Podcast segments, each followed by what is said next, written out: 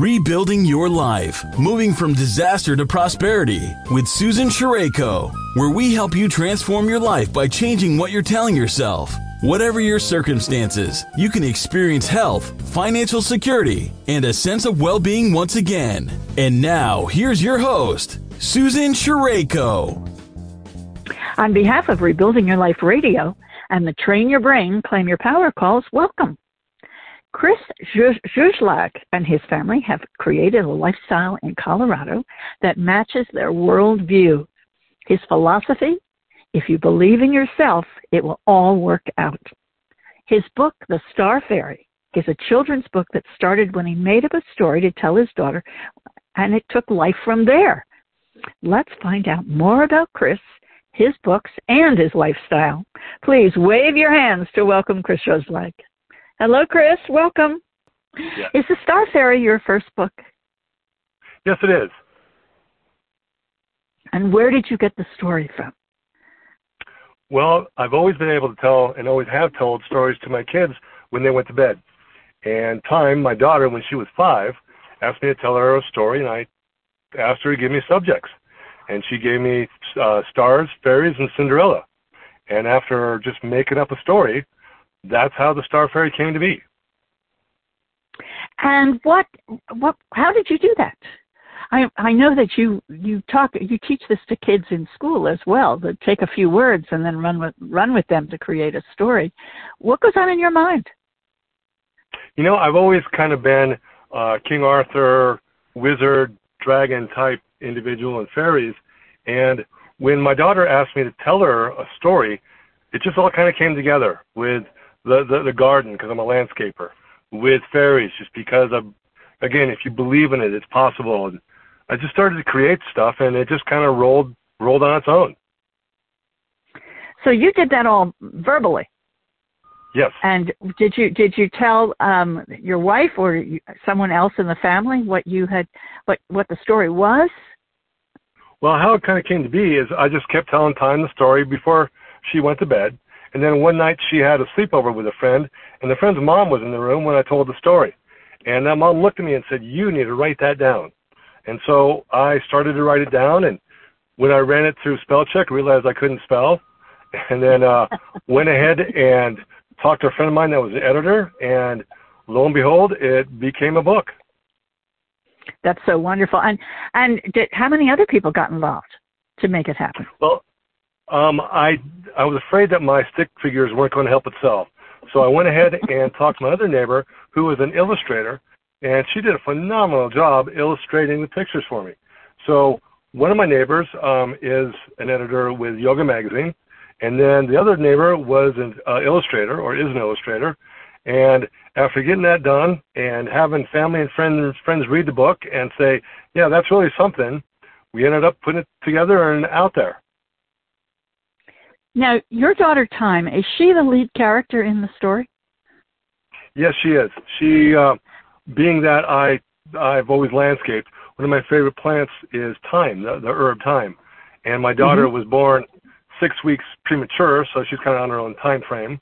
So I'd already named her Thyme when she came along, um, and just told her this story, and it it just it's actually kind of changed her life. It's not that it, it was her guiding light, but now she's uh, a senior in college. Um, she's going to be working for a major aerospace company, and her goal is to go go to Mars. Which is awesome.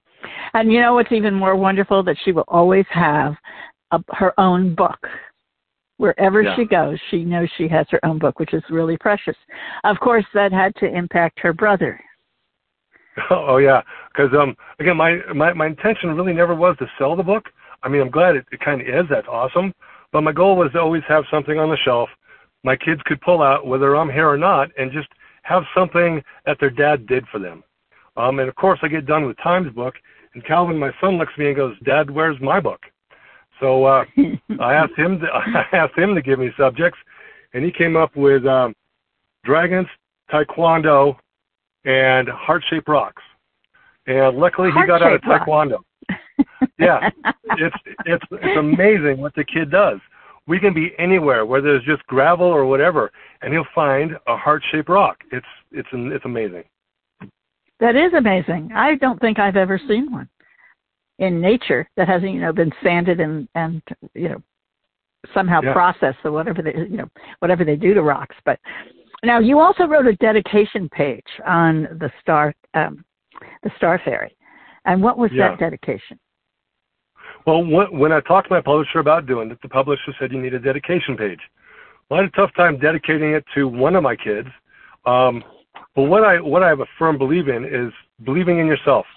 And so when you open the book and you look at the dedication page, it all it says is believe. Because if you believe in yourself, anything is possible. Which I totally concur with. You know, the most most things that stop us down are our own limiting beliefs. So if we can believe in ourselves, we really can accomplish a lot. That's that's a wonderful message to give your kids. Um, you, you. you know, you mentioned that there's a little family tradition about your mom going to a tarot card reader. yeah, um, it was kind of funny when I got done with the book and my mom read it and the family lo- looked at it. She asked me, uh, "Do you remember when you were 16?" Well, it was a long time ago. So I kind of remember. She goes, "She she got me a tarot card reading when I was 16." And she asked me, she said, "Go find that tape, cassette tape." Not only did I, I found it, but Harper, I was trying to find something to play it on. But I played it, Oh, and uh, during the, the the reading, she told me when I was 16 that I would write a children's book, and I just blew it off. I mean, being 16, you're like, yeah, right, whatever. And I look back, and I'm just unbelievable. wow, that that that she could pick up on that. That's kind of awesome, isn't it? Oh, it's, oh, So- oh, it's spellbound. Yes. So writing is new to you, correct? You had Oh, yeah, not no. only is this your first. Oh, right. Okay. So what has been your career? Well, I have always been in the ski and snowboard industry. I've uh, been involved in the Steamboat Ski area for 28 years and Vail Beaver Creek for 10. Um, from snowboard instructing to supervising at the ski area. And then in the summer, I've always been a landscaper. I opened up my first landscape company when I was 16. Wow. Both of these jobs sound like things you could have started very early in life. Ski, skiing, snowboarding. Yeah. So you you obviously love the outdoors. Uh, what kind of do you have a specialty in your landscaping? we kind of do everything. I'm again, it goes back to nature. I'm really into the nature thing. We do a lot of what's called xeric landscaping, which is very drought tolerant, uh, native planting. So we try not to use a lot of water. We try to really be conservative in that issue there. Got it. That's I live that way. I'm in the desert. we are. There you go. I'm in California, and we have a terrible drought right now. So that that's the kind of you know, if you want something green, it has to be that way because you couldn't possibly afford the water to keep it keep it green. So Yeah, you're it's just, I mean- also, yeah. Um, you know, it's just the, the whole water issue is just such a big deal, and you know, everyone goes xeric w- landscaping is just a bunch of rock. It's really not. You just use the right plants that are native. It's green. It grows well. I mean, it's just it's just a good landscape theory. I love that. And I like the idea that you're using plants instead of just concrete and rocks. I've seen some landscapes that are done with that and it is it doesn't feed your soul as much as ones that have plants in them. So you're also active in the community. Uh, you're part of a something called a spellbinder program. Wh- What is that? Well, it was really cool because after I wrote the uh, the book for Time and it got published and it was on Amazon and it's on Barnes and Noble, um, the librarian at the elementary school that my daughter was going to asked me if I wanted to be a spellbinder. I didn't know what that was, and she told me that a spellbinder was an organization that developed in Denver, and you go to classes to get certified and background checked, so you go into classrooms and you tell elementary children stories. You don't read stories, you tell them stories. And I've been doing that, and it is a kick. I bet it is. I, you, I was mentioning, you know, earlier that uh, you you utilize this skill of having just a few items fuel the imaginations of the children to give you what you need in order to create one of these stories. And you, you literally bring in a sack of objects that they can use? Yep, I got a little pouch I bring into the classroom that has probably 10 or 15 items in it from a shell to a coin to a little wizard to miscellaneous items.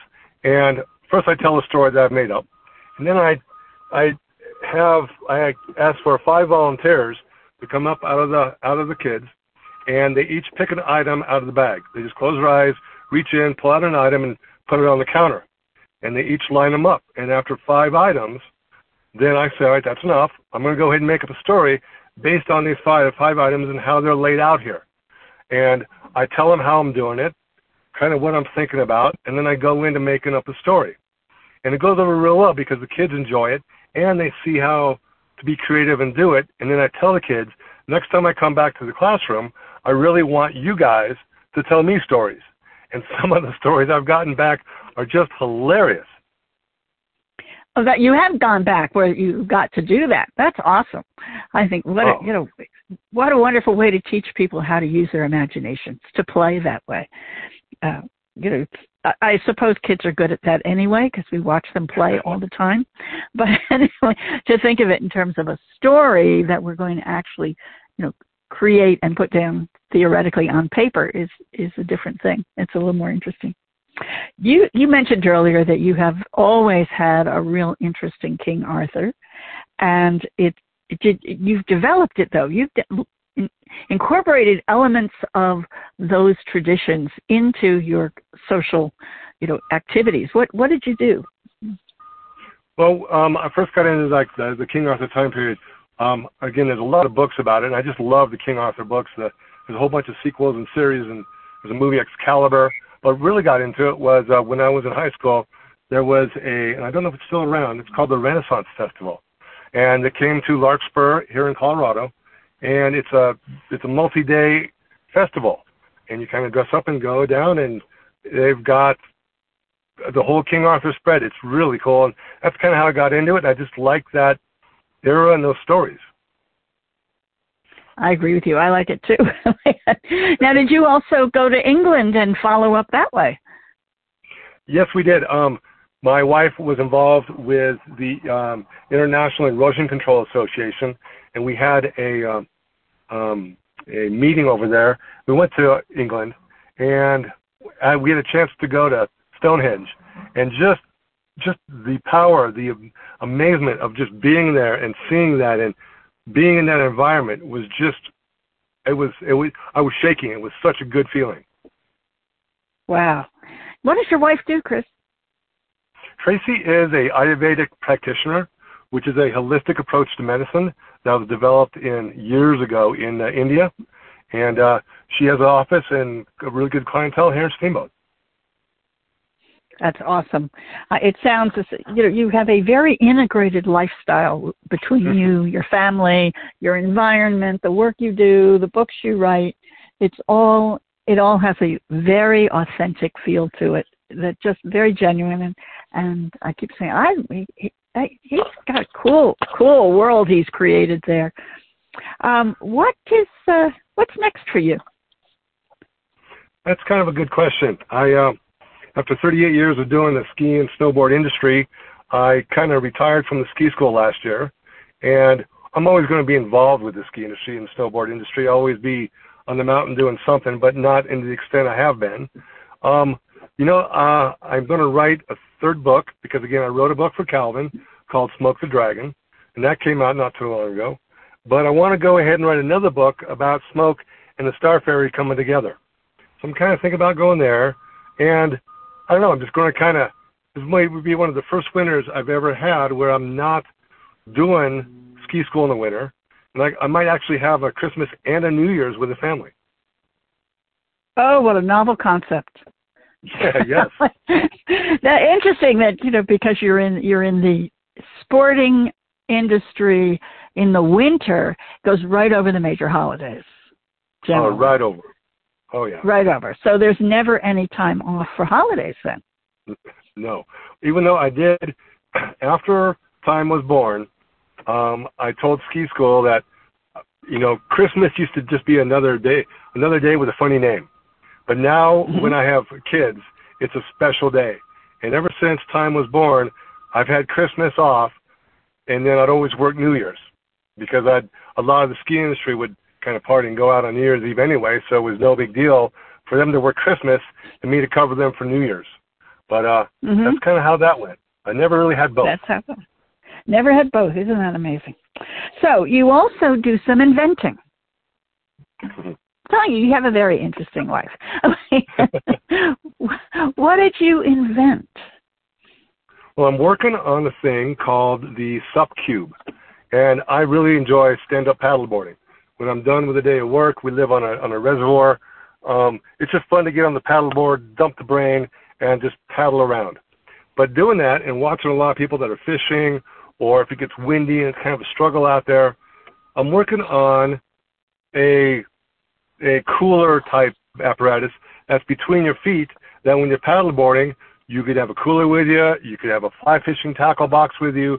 You could have a seat when it gets windy and choppy out. So I'm working on the Sup Cube, and that's what I'm going to be working on this winter for sure. I've already got a prototype, but I need to work on it a couple more, couple more versions.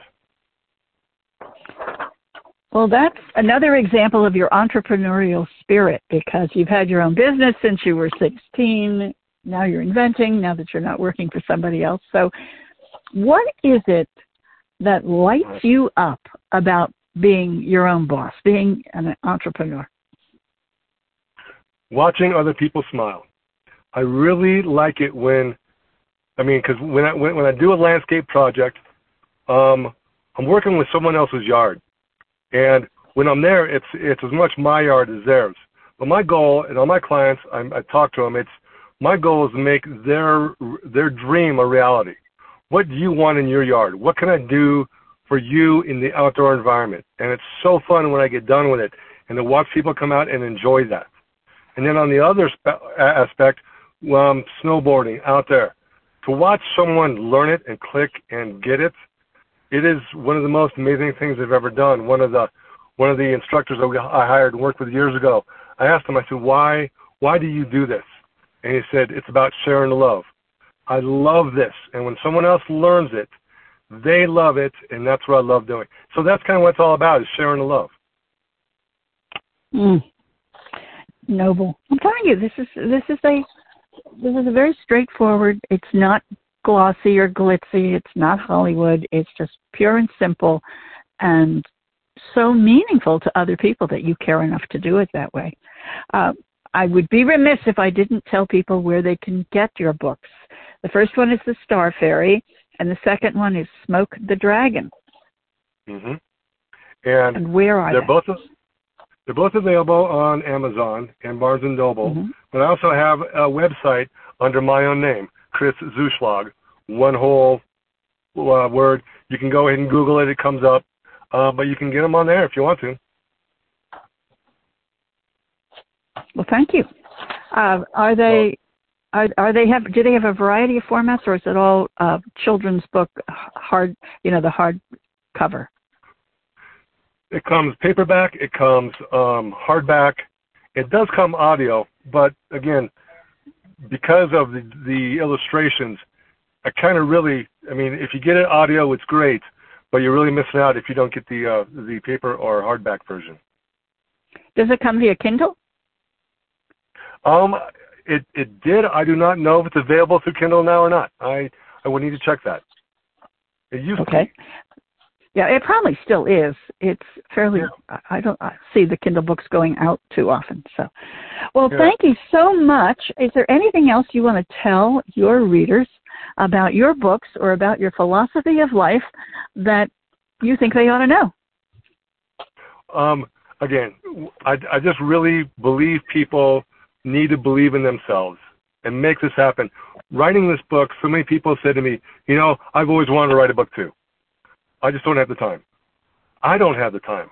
I had to make the time to do this. It's and it was so worth it. It's just everyone's got those dreams out there. Follow your dream, believe in yourself, and get it done.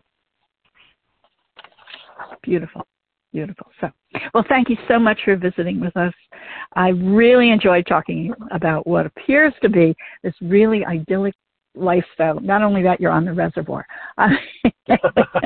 you have, you have created your own kingdom.